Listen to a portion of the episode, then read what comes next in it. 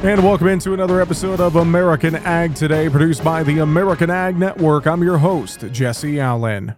Farm Bill listening sessions are underway as officials begin developing the next edition. As with most Farm Bill discussions, it's hard to know what to expect.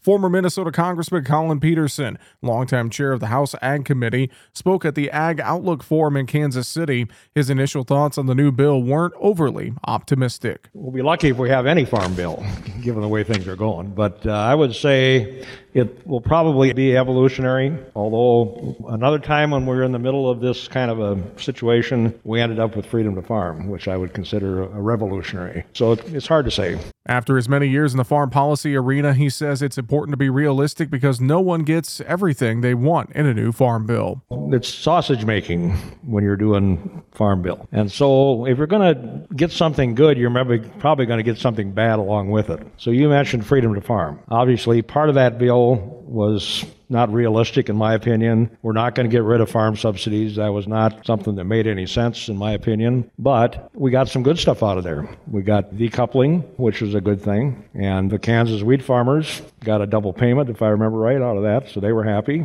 Just about every situation that I was involved in where you did something that you screwed up, you also got something decent out of it. He's worried because recent farm policy seems to be coming from outside the traditional ag committees. All of this extra money that's been given to farmers the last number of years by both administrations, it's a big problem because we're going to pay the price for that. All this money that we stuck into agriculture with these CFAP payments and now the disaster payments are going to come home to haunt us. Within the Congress, because it's hard for them to get anything done in these policy committees, the appropriators end up taking over the situation. And that's what's kind of going on now. So the appropriators have to step in when the Congress doesn't do what they should do. And so they're taking over more and more of this role as we go along. And we got people coming in and saying, well, maybe we should just get rid of the mandatory spending. Maybe we should have the appropriators appropriate all this stuff, authorize it, and have them appropriated, which I think is a bad idea. It's because of the people not getting along. And Peterson says there may be another attempt during this process to split farm policy away from food policy. It killed the last two farm bills,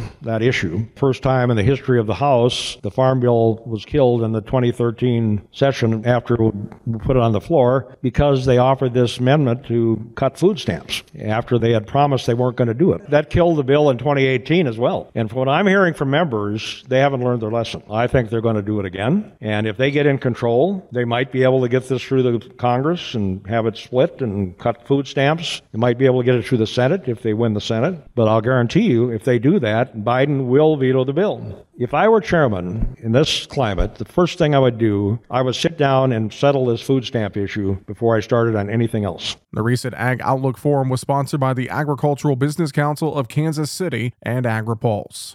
A rule change from the FDA effective next summer means that ranchers and livestock owners will need a veterinary prescription to purchase certain medically important antibiotics like LA200 and penicillin. Dr. Fred Gingrich is the executive director of the American Association of Bovine Practitioners, an organization representing 5,000 cattle veterinarians and vet students. He clarifies one of the biggest misconceptions about the rule. And I think probably one of the biggest points of confusion for producers is that they believe that mistakenly that a veterinarian is going to have to examine every sick animal and treat personally every sick animal. And that's not the case. A lot of times veterinarians write protocols and uh, provide advice for the most common conditions that cattle have and producers then treat those animals based upon you know those protocols that the veterinarian has developed we've been using prescription only products in that manner for years and this will be no different Dr. Gingrich says the process for obtaining these products will be similar to the process of buying prescription only drugs producers are already familiar with. I don't think it's going to look any different for oxytetracycline than it's going to look like for any other drug that has previously been approved for prescription only status you know, most producers are familiar with using the prescription antibiotics, you know, tulathromycin or florfenicol and drugs like that that we use to treat pneumonia or bovine respiratory disease in cattle. Oxytetracycline can be used for foot rot, uterus infections, pink eye, respiratory disease, and things like that. The only difference is you're not going to be able to go down and purchase it from your local farm store. You're just going to need to purchase that through your veterinarian. He emphasizes that the most important thing producers can do is make sure they have a veterinary client patient relationship with their veterinarian so they can get those prescriptions. The first thing that producers should do is make sure that they have what we call a VCPR, and that stands for a veterinarian client patient relationship. And that means that the veterinarian has made timely and appropriate visits to the operation where the animals are held. Timely is often a little bit confusing, but that timeliness is really dependent upon you know what the veterinarian is comfortable with for that farm. Dr. Gingrich says that the FDA's rule is designed to preserve the effectiveness of the antimicrobials by preventing the development of resistance to those drugs. And so we want to maintain the effectiveness of these drugs. And so that's what antimicrobial stewardship is. It's using the right drug in the right animal at the right time, at the right dose, at the right route. The FDA believes and AABP believes that veterinarians are very important for that to happen. That's Dr. Fred Gingrich, American Association of Bovine Practitioners Executive Director.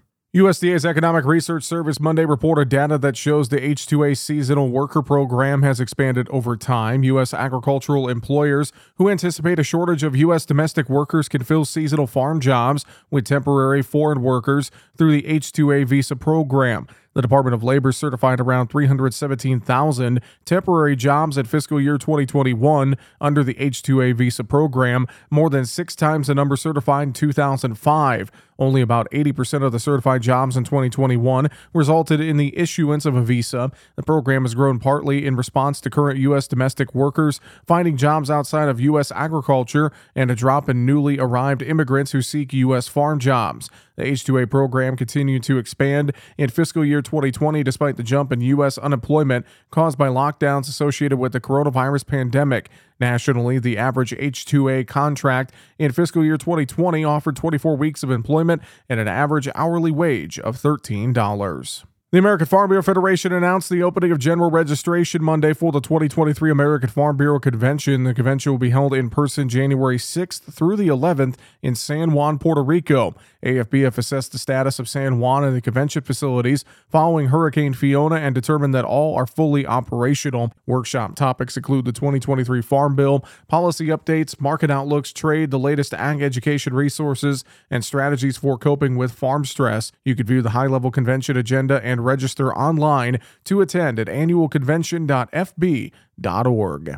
And that's going to do it for this episode of American Ag Today, produced by the American Ag Network. Thanks so much for joining us here once again today. I'm your host, Jesse Allen, wishing you a fantastic rest of your day.